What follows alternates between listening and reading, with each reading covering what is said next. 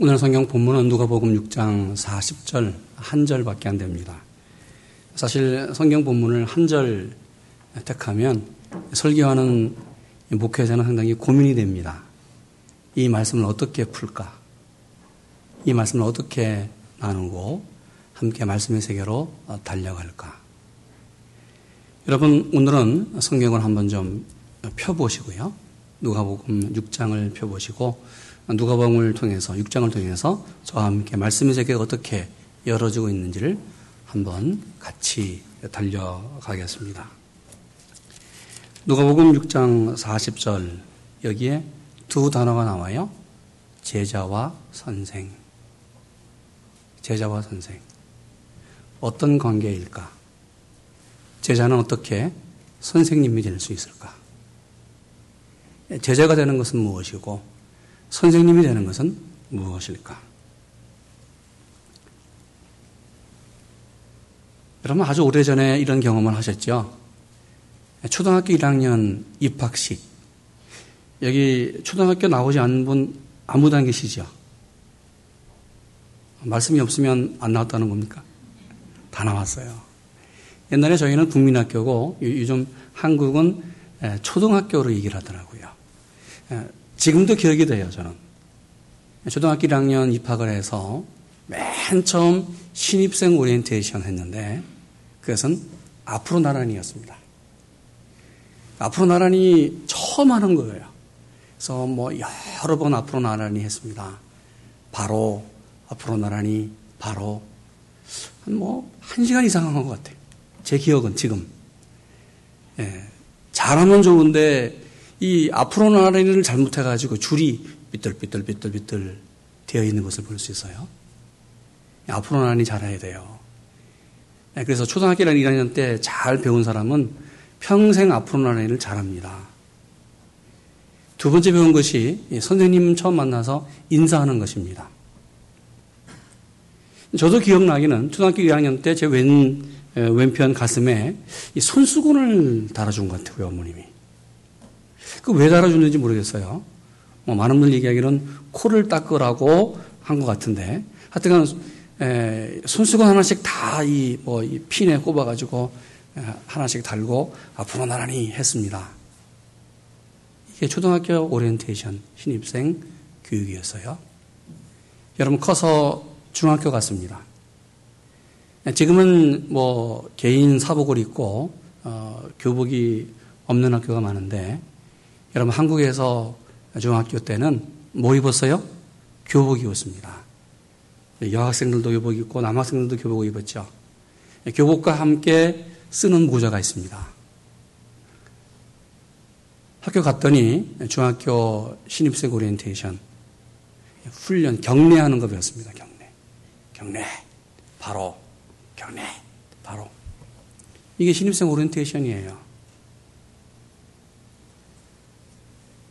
예수님이 공생애를 시작하면서 제자들을 부르셨습니다. 많은 사람들이 왔어요. 그 가운데 제자들을 부르시고 그 가운데 12명의 제자를 불렀습니다. 오늘 13절 보면 이렇게 말하고 있죠.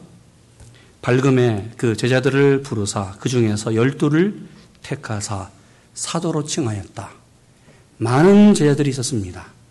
주님은 산에 올라가서 기도하시고 제자 가운데서 열두를 부르시고 사도로 세웠습니다. 예수님이 사역을 시작하시면서 제자로 부르시고 제자로 세우시고 동시에 많은 사람들이 주님 앞에 다가왔습니다. 많은 사람들이 예수님에게 모여왔습니다. 그러기에 17절 이렇게 말합니다. 예수께서 저희와 함께 내려오사 평지에 섰으니 제자, 그 제자의 허다한 무리와 또 예수의 말씀을 듣고 병 고침을 얻으려고 유대 사방과 예루살렘과 및 두로와 시돈의 해안으로부터 온 많은 백성이 있더라. 갈릴리 지역뿐만 아니라 이 두로와 시돈은 여러분 북쪽 어, 서북쪽으로 이방 땅입니다.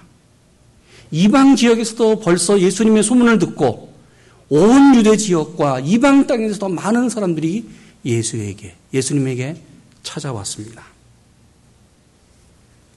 예수님이 열두 제자를 임명하신 후에 많은 사람들이 몰려오는 이 군중 속에서 많은 사람들이 예수님을 따라다녔지만 예수님은 언제나 한 어, 그룹에 어떤 부분에 늘 관심이 있었고 초점을 두었습니다. 예수님은 언제나 예수님의 제자들에게 시선을 집중시켰습니다. 엄밀하게 말하면 주님은 인류의 죄를 용서하시고 구원하시기 위해서 이 땅에 왔어요. 그러나 더 엄밀하게 말한다면 주님은 대중 백성을 하나님의 백성으로 만들기 위해서 온 것이 아니라 12명의 제자를 이 땅에 세우기 위해서 왔습니다. 예수님은 자신과 동일한 사람, 자신처럼 이 땅에 살아가는 제자들을 세우고 택하기 위해서 이 땅에 왔습니다. 왜요? 제자는 누구예요? 제자는 이 세상에서 선생님을 가장 많이 닮은 사람이에요. 제자는 선생님과 함께 살면서 그 선생님의 정신과 생각과 모든 인격과 모든 삶의 모습을 배우면서 선생님처럼 되어가는 것이 누구예요? 제자입니다. 그러기에 선생님은 제자를 낳고 또 그 제자는 선생에 대해서 또 제자를 낳고 계속해서 우리는 제자를 낳고 제자를 낳고 제자를 낳는 가운데 살아갑니다. 그러기 오늘 20절 말아요.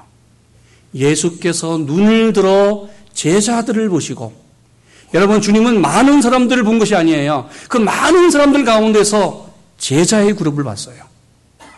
제자들을 보시고 오늘 말씀했습니다. 그의 첫 말씀이 가난한 자는 복이 있나니 하나님의 나라가 너희 것이다.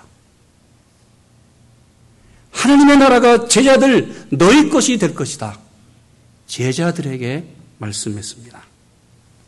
오늘 읽은 본문 누가복음 6장은 동일하게 마태복음 5장과 7장에 나옵니다. 이 마태복음 아, 말씀은 주님께서 산에 올라가서 증거하신 말씀이기 때문에 산상수훈이다 말해요. 그러나 아는 것처럼 누가복음 6장 17절은 주님께서 평지에 내려오셔서 제자들에게 말씀하셨기 때문에 평지 설교라고 말합니다. 우리가 아는 것처럼 산상수훈과 이 평지 설교는 그 가르치는 대상, 주님의 초점이 제자였습니다. 일반 대중이 아니었어요. 이스라엘 백성이 아니었어요. 예수님의 열두 제자. 주님의 말씀을 배우기 위해서 왔던 그 제자들이었습니다. 그러게 마태복음 5장 1절을 보시면 산상수훈 말씀도 제자들이 주님께 나왔을 때에 제자들에게 말씀을 증거했고 오늘 6장 17절도 주님께서 제자들을 눈으로 보시고 제자들에게 증거하신 말씀입니다. 오늘 주님은 열두 제자를 택하시고 이 열두 제자에게 천국 학교를 열면서 신임색 오리엔테이션을 지금 하고 있습니다. 어떻게 하는 것이 천국을 소망하고 천국 학교를 갈 수 있는 것이다. 어떻게 사는 것이 신앙에 입문하는 것이고 하나님의 나라를 소유하는 것인가? 오늘 세상을 버리고 이제 천국학교 입학한 이 열두 제자들을 위해서 주님은 신입생 오리엔테이션을 열었습니다. 제자로 살 내용이 무엇이고, 제자는 어떻게 살아야 되고, 오늘 신앙생활은 무엇인지를 영적인 오리엔테이션을 주님이 교육하고 있습니다. 그 신앙 교육 내용이 무엇일까? 오늘 읽은 누가복음 6장과 마태복음 5장의 말씀을 가리켜서 황금률이라고 말합니다. 이 이야기는 이 말은 너무나 중요한 말이기 때문에 황금의 교훈이라고 말해요. 또 이런 뜻이 있습니다. 이 말씀을 듣고 배운 대로 살면 마치 사람이 황금을 얻는 것처럼 그 삶의 풍요로운 삶을 살아갈 수 있기에 이 말씀을 가리켜서 황금률이다. 라고 말합니다. 오늘 읽은 누가복음 6장 20절에서 마지막 절 47절 9절까지 말씀 너무나 길어요. 이 말씀을 다 설교할 수는 없어요. 주님이 신입생 오리엔테이션을 하는데 이 많은 말씀 가운데서 단 두 가지를 요약해서 우리에게 주고 있습니다. 첫째, 남을 대접하라. 요즘 현대말로 말하면 섬겨라. 주님이 27절 말씀합니다. 그러나 너희 듣는 자에게 내가 이르노니 제자들에게 내가 말한다. 너희 원수를 사랑하며 너희를 미워하는 자를 선대하며 너희를 저주하는 자를 위하여 축복하며 너희를 모욕하는 자를 위하여 기도하라. 내 입밤을 치는 자에게 저 뺨도 돌려대며 내 겉옷을 빼앗는 자에게 속옷도 금하지 말라. 무릇 내게 구하는 자에게 주며 내 것을 가져가는 자에게 다시 달라 하지 말며 남에게 대접을 받고자 하는 대로 너희도 남을 대접하라. 주님은 듣는 제자들에게 말씀했습니다. 대접하라. 섬겨라. 오늘 섬기라는 말씀을 하시기 위해서 주님은 참으로 어려운 말씀을 해요. 너희를 미워하는 자를 선하게 대접하라. 저주하는 자를 위해서 더 축복하라. 너희를 모욕하는 자를 위해서 기도하라. 입밤을 치면 젖밤을 대라. 내 겉옷을 빼앗으면 아니 내 속옷까지도 주라. 여러분 이것은 역설이에요. 지금까지 이렇게 살아오지 않았어요, 사람들이. 말씀을 듣는 열두 제자들, 말씀을 듣는 제자들은 이렇게 살지 않았습니다. 이것은 이렇게 살 수 없어요. 그런데 주님은 오늘 이렇게 살지 못한 이 열두 제자에게 바로 기존의 가치관을 새로 바꾸고 놓고 있습니다. 이것이 신입생 오리엔테이션이에요. 여러분, 이 말씀은 우리가 어려서부터 배워온 일반적인 상식이 아니잖아요. 이 사회에서 지금 통하고 있는 고정관념이나 생각이 아니잖아요. 우리는 모든 생각을 뒤엎는 말씀이에요. 어떻게 이렇게 살 수 있어요? 나를 미워하는 원수를 어떻게 사랑할 수 있습니까? 아니, 겉옷을 뺏어봤는데 내 속까지 줄 수 있습니까? 주님은 하라는 거예요. 대접하라는 거예요. 이렇게 살라고 말합니다. 섬기라고 말합니다. 왜요? 왜요? 예수님이 이렇게 샀습니다. 주님이 이런 모습으로 살았습니다. 주님은 공생의 전체, 주님의 삶 전체를 살펴보면 주님은 날마다 남을 대접하면서 섬기면서 살았습니다.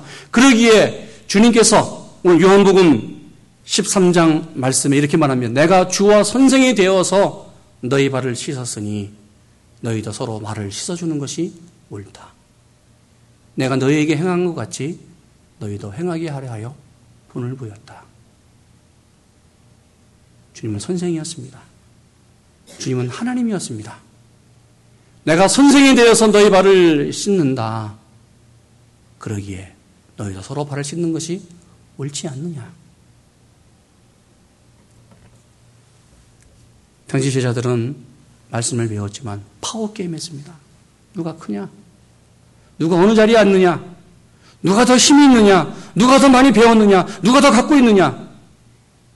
서로 자리 다툼과 높다고 파워게임하고 있는 제자들을 향하여 주님은 내려갔습니다. 무릎을 꿇고 제자들의 발을 마지막 십자가 지기 전날 밤 씻어주셨습니다. 여러분, 오늘 우리의 모습이 어떻습니까? 내가 예수를 믿고 예수님의 제자가 되었다. 내가 성도다. 성도로 살아가는 것은 예수님처럼 살아가는 것이에요. 오늘 주님이 말씀했습니다. 내가 본을 보였다. 주님이 보이신 본대로 살아가는 것이 제자의 삶이고 성도의 삶입니다. 여러분, 제자는 선생을 닮습니다. 선생을 닮아야만 제자로 살아가는 것이에요. 그러기에 본받는 것은 날마다 주님처럼 살아가는 것, 주님의 모습으로 살아가는 것입니다. 그런데 아직도 섬기는 마음이 없다고 한다면 그 사람은 주님의 제자가 되기 아직도 먼 사람입니다. 여러분, 교회는 형제들의 발을 씻어주는 것입니다. 씻겨주는 것이에요. 섬기는 것이에요. 그런데 아직도 교회에서 섬김을 받고자 한다면 예수님의 시대가 되기엔 아직도 거리가 멀었습니다. 여러분 유리가 있고 거울이 있어요. 투명한 유리에 금이나 은을 입히면 뭐가 돼요? 거울이 됩니다. 유리는 아주 맑기 때문에 투명하기 때문에 모든 것이 다 그대로 그대로 보여지고 나타납니다. 그러게 내가 웃는 모습 다 유리로 그대로 보여지고요. 또 내가 어떤 모습을 하든지 손을 내미는 것들 다 상대방에게 그대로 보여지는 것이 유리입니다. 그러나 거울은 나만 봐요. 금과 은으로 서방을 도금하고 금과 은으로 서방의 벽을 쌓아가는 사람들 마치 거울 속에 사는 사람들의 모습이에요. 그러게 자기만 봐요. 자기만 돌보며 그것이 자신의 감옥인 줄 모르고 그 감옥 속에서 살아가는 것이 오늘 현대인의 모습입니다. 이것이 바로 섬김이 없는 삶의 비극입니다. 섬김의 삶은 그대로 나타나는 거예요. 맑은 유리처럼 이웃에게 나타나는 것이고 맑은 유리처럼 섬김의 모습이 그대로 보여지는 것이 바로 섬김의 모습입니다. 여러분 제자입니까? 선생님입니까? 제자는 누구예요? 제자는 바로 주님처럼 바로 주님이 사랑하는 형제들과 성도들, 사람들을 위해서 섬기는 삶이에요. 시간으로 섬기고, 물질로 섬기고, 기도로 섬기고, 무릎으로 섬기고, 봉사로 섬기고, 헌신으로 섬기는 것, 바로 섬김의 모습이 제자의 시작입니다. 오늘 주님은 두, 두 번째 말씀했습니다. 그것은 주라. 나누라고 말씀해요. 우리 38절 말씀 한번 같이 읽습니다. 주라 그리하면 너희에게 줄 것이니 곧 후이되어 누르고 흔들어 넘치도록 하여 너희에게 안겨주리라. 너희가 헤아리는 그 헤아림으로 너희도 헤아림을 도로 받을 것이니라. 섬김을 구체적으로 나타내는 행동이 뭐예요? 그 나누는 것입니다. 그러기에 섬김의 완성이 나눔으로 이어져요. 여러분, 섬김은 언제나 내 자신의 소중한 것을 나누는 거예요. 물질 나에게도 소중해요. 시간 나에게도 소중한 거예요. 생명 나에게도 정말 소중한 거예요. 그러나 나에게 소중한 것을 나누는 것이에요. 나눌 때의 섬김이 완성됩니다. 여러분 왜요? 주님은 가장 소중한 자기의 생명을 우리에게 나눠주었습니다. 그러기에 최고의 섬김을 보여주신 분이 주님입니다. 예수님은 하나님과 동등한 분이었습니다. 하나님이셨습니다. 그러나 자신을 비워서 종의 모습으로 이 땅에 왔습니다. 주님은 끝까지 끝까지 섬겼습니다. 인자가 온 것은 섬김을 받으러 온 것이 아니라 섬기기 위해서 왔다. 섬기기 위해서 오셨습니다. 섬김과 동시에 주님은 이 섬김을 십자가에서 나눔으로 완성했습니다. 주님은 우리에게 다 주셨습니다. 자신의 피 한 방울, 자신의 땀 한 방울, 자신의 생명 전체를 마지막 한숨까지도 주님은 우리를 위해서 나를 구원하기 위해서 나누어 주었습니다. 그러게 주님의 주님은 자신의 생명과 전체를 어, 주시면서 우리에게 말씀했습니다. 주라. 주라. 그러면 너에게 줄 것이니 곧 후이되어 누르고 흔들어 넘치도록 하여 너에게 주리라. 많은 분들이 원합니다. 물질의 축복과 뭐 은혜의 축복과 뭐 하나님이 주시는 축복을 받기를 원해요. 그래서 축복을 달라고 요청합니다. 그러나 여러분 축복의 비결은 먼저 내가 뭐예요? 줘야 돼요. 주님이 말씀했어요. 천국 학교를 처음으로 여시면서 제자들에게 신입생 오리엔테이션을 하시면서 말씀했습니다. 주라. 그러면 하나님께서 후이되어 누르고 흔들어서 넘치도록 너희에게 안겨주리라. 할렐루야. 여러분, 축복의 비결이 있어요. 주셔야 돼요. 나눠야 돼요. 주는 것, 내게 있는 것을 나누는 것이 바로 행복의 비결, 행복의 근원입니다. 행복의 시작이에요. 축복의 비결이고 축복의 시작입니다. 그러게 이런 말이 있습니다. 재물을 나누는 것은 조금 나누는 것이고, 지혜를 나누는 것은 많이 나누는 것이고, 사랑을 나누는 것은 모두 다 나누는 것이다. 그러게 주님은 이 황금률, 오늘 산상순과 평지 설교의 설교를 마감하시면서 내가 율법을 완성하기 위해서 이 땅에 왔다. 율법의 완성은 사랑이다. 나눠야 돼요. 우리는 얼마나 나누고 있는가? 하나님과 얼마나 나누고 있는가? 내 이웃과 얼마나 나누고 있는가? 아니, 이 교회에서 우리는 얼마나 나누고 있는가? 여러분, 우리가 무엇이든지 나만 가지고 있으면 그것은 아무 쓸모없이 없습니다. 소유하고 있는 것을 나눌 때에 내가, 아, 갖고 있는 것이 무엇인지를 알 수 있어요. 그렇지. 아, 이것을 나누었네. 이것을 주었네. 그렇지. 나에게 있는 것이 이것이네. 내게 있는 것 무엇인지를 알 수 있어요. 그것은 나눌 때에 알 수 있습니다. 진정한 행복, 진정한 축복은 나눌 때에, 줄 때 얻을 줄로 믿습니다. 우리 조상들은 이 삶에서 나눔을 지혜로 얻었고요. 나눔을, 나눔으로 살았습니다. 여러분 시골에 가면 우리 부모님이 목회하는 이 경상도 지역을 가면 이 까치밥이라는 단어를 제가 들은 적이 있어요. 이런 까치밥이라는 단어를 들어봤습니까? 시골에서 가을에 감을 딸 때에 나무 끝에 달려있는 감을 다 따지 않아요.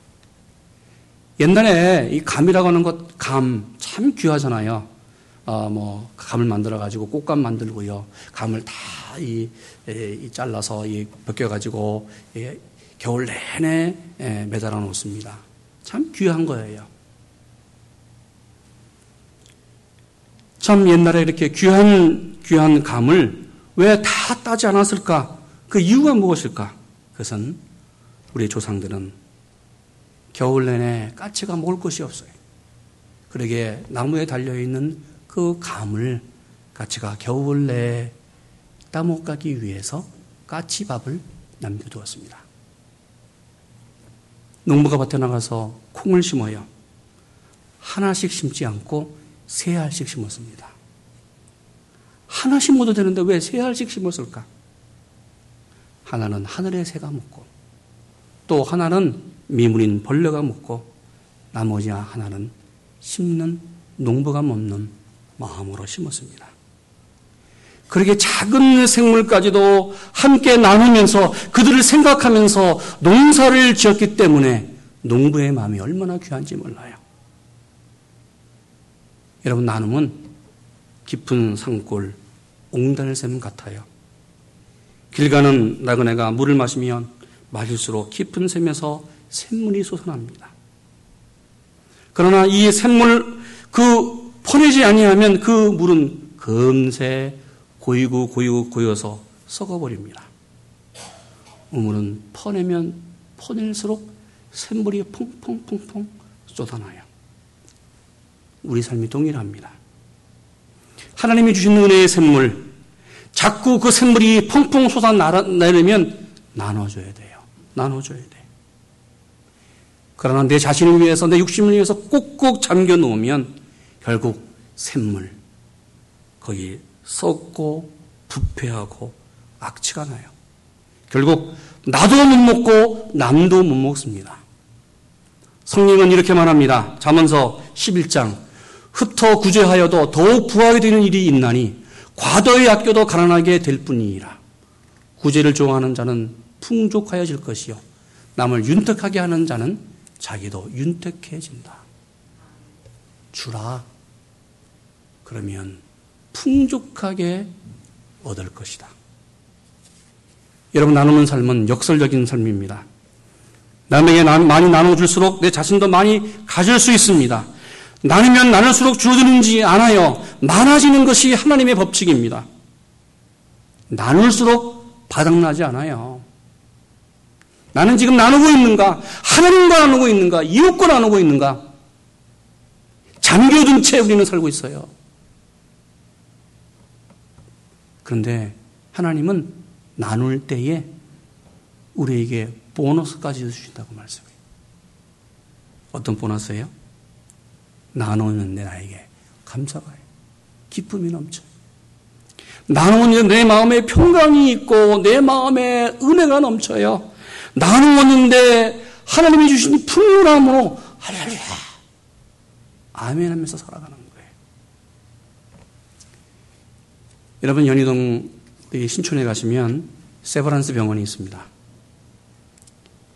연세대를 시작하면서 세버란스 병원으로 시작이 됐는데 이 세버란스가 척박한 한국 사람을 위해서 병원을 세울 때에 당시 15,000불 참 거금이었습니다. 거금을 시사하면서 헌금합니다. 이 세브란스 병원 앞에는 그의 동상과 함께 이런 말이 새겨져 있습니다. 도움을 받는 당신의 기쁨보다 도움을 주는 내 기쁨이 훨씬 더 큽니다. 그는 이렇게 고백했어요. 도움을 받는 당신의 기쁨보다 내가 지금 이 물질 드리는데 내 기쁨이 얼마나 큰지 모릅니다. 세버란스가 에이비슨 박사에게 병원 건립 헌금을 주면서 한 말입니다. 한국 사람들 세버란스 지금 뭐 이 세버란스 얼굴을 본 적도 없고 만난 적도 없어요. 그러나 그의 나눔은 지금도 약한 생명을 살리고 있고 척박한 한국 땅을 생명으로 생명으로 작은 불씨가 되어서 세우는 그러기에 이 한국 여러 지역에 세브란스 병원이 세워져 가고 있는 것을 볼 수 있습니다. 주님은 저희들에게 천국 오리엔테이션을, 천국 학교 오리엔테이션을 하시면서 남을 대접하라. 남을 섬기라. 주라. 나누라고 말씀했습니다. 여러분, 이 섬김과 나눔은 선택 과목이 아니에요. 필수 과목입니다. 왜요? 주님의 삶이었기 때문에. 이 섬김과 나눔은 우리 주님의 제자로 우리가 살아가는 이 신앙의 필수 과목이고 바로 천국 갈 때까지 우리가 날마다 성님을 통하여 이 나눔을 통하여 주님의 모습을 닮아가면서 주님을 나타내는 것이 바로 섬김이며 나눔입니다. 여러분 우리가 어떻게 주님처럼 될 수 있어요? 제사가 어떻게 주님처럼 될 수 있을까? 비결이 있어요. 오늘 40절 주님이 말씀했습니다. 같이 있습니다. 제자가 그 선생보다 높지 못하나 무릇 온전케 된 자는 그 선생과 같으니라. 여러분 우리는 택도 없어요. 제자가 어떻게 선생이 될 수 있어요? 그러나 주님은 말씀했습니다. 그러나 섬김과 또 나눔으로 온전하게 계속해서 되어질 때에 바로 제자는 선생이 될 수 있다. 제자가 선생보다 높지 못하나 온전하게 된 사람은 선생과 같다. 제자는 한마디로 선생님을 닮아가는 사람입니다. 성도는 주님을 닮아가는 사람입니다. 그리스도인은 날마다 예수를 등에 업고 예수님처럼 살아가는 것이 그리스도인입니다. 제자는 예수님의 삶 연장선상에 서 있어요. 세상 사람들 아직도 예수를 몰라요. 그러나 오늘 내 삶을 통하여 바로 예수를 보여줘야 돼요.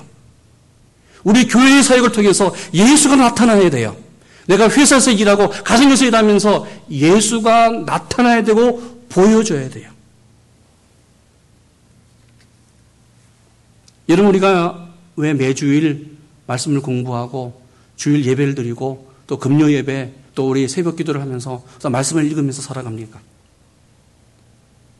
우리가 왜 날마다 제자 양육을 하고 말씀을 배우면서 제자가 되느냐 고민하면서 살아가고 있습니까?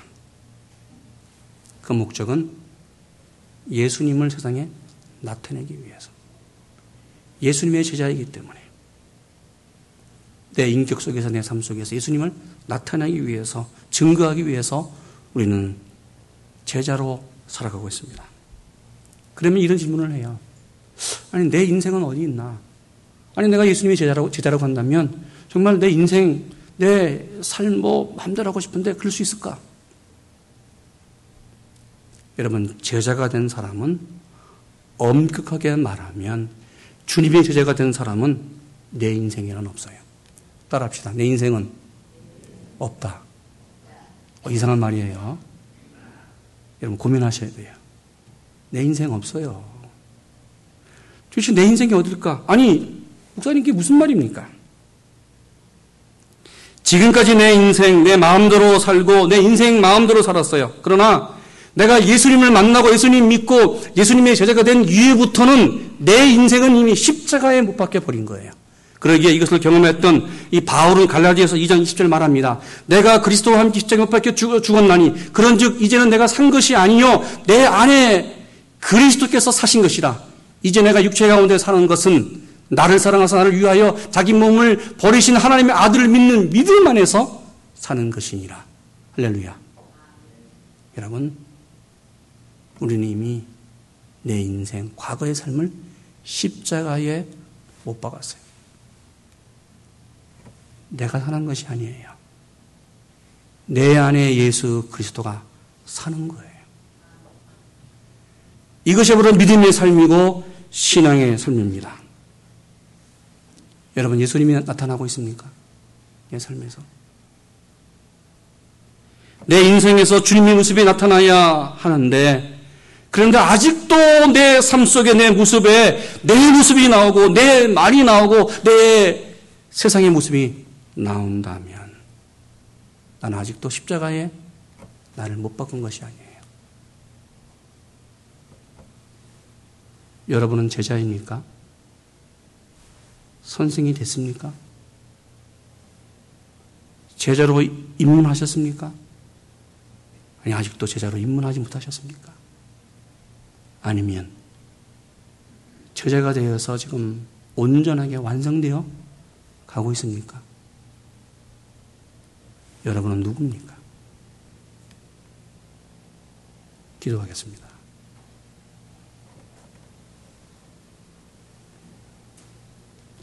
제자가 그 선생보다 높지 못하나 무릇 온전케 된 자는 그 선생과 같으니라. 주님처럼 되고 싶습니다.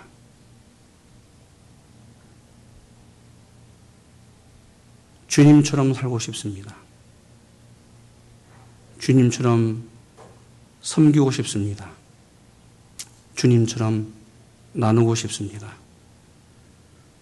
우리의 약함을 아시는 하나님, 우리 가운데 주님을 보여주시고, 우리 삶 가운데 주님을 나타내시고, 임마누엘 주님과 살아가는 날마다 예수님을 등에 업고 주님과 함께 한 걸음 한 걸음 걸어가는 주님의 제자가 되게 하여 주시옵소서. 하나님, 우리 교회를, 우리 가정을, 나를 제자로만 끝나지 않게 하시고 주님과 같은 삶으로 주님처럼 주님의 은혜로 살아가는 귀한 우리 한 사람 한 사람 되게 하여 주시옵소서. 예수님의 이름으로 기도했습니다. 아멘.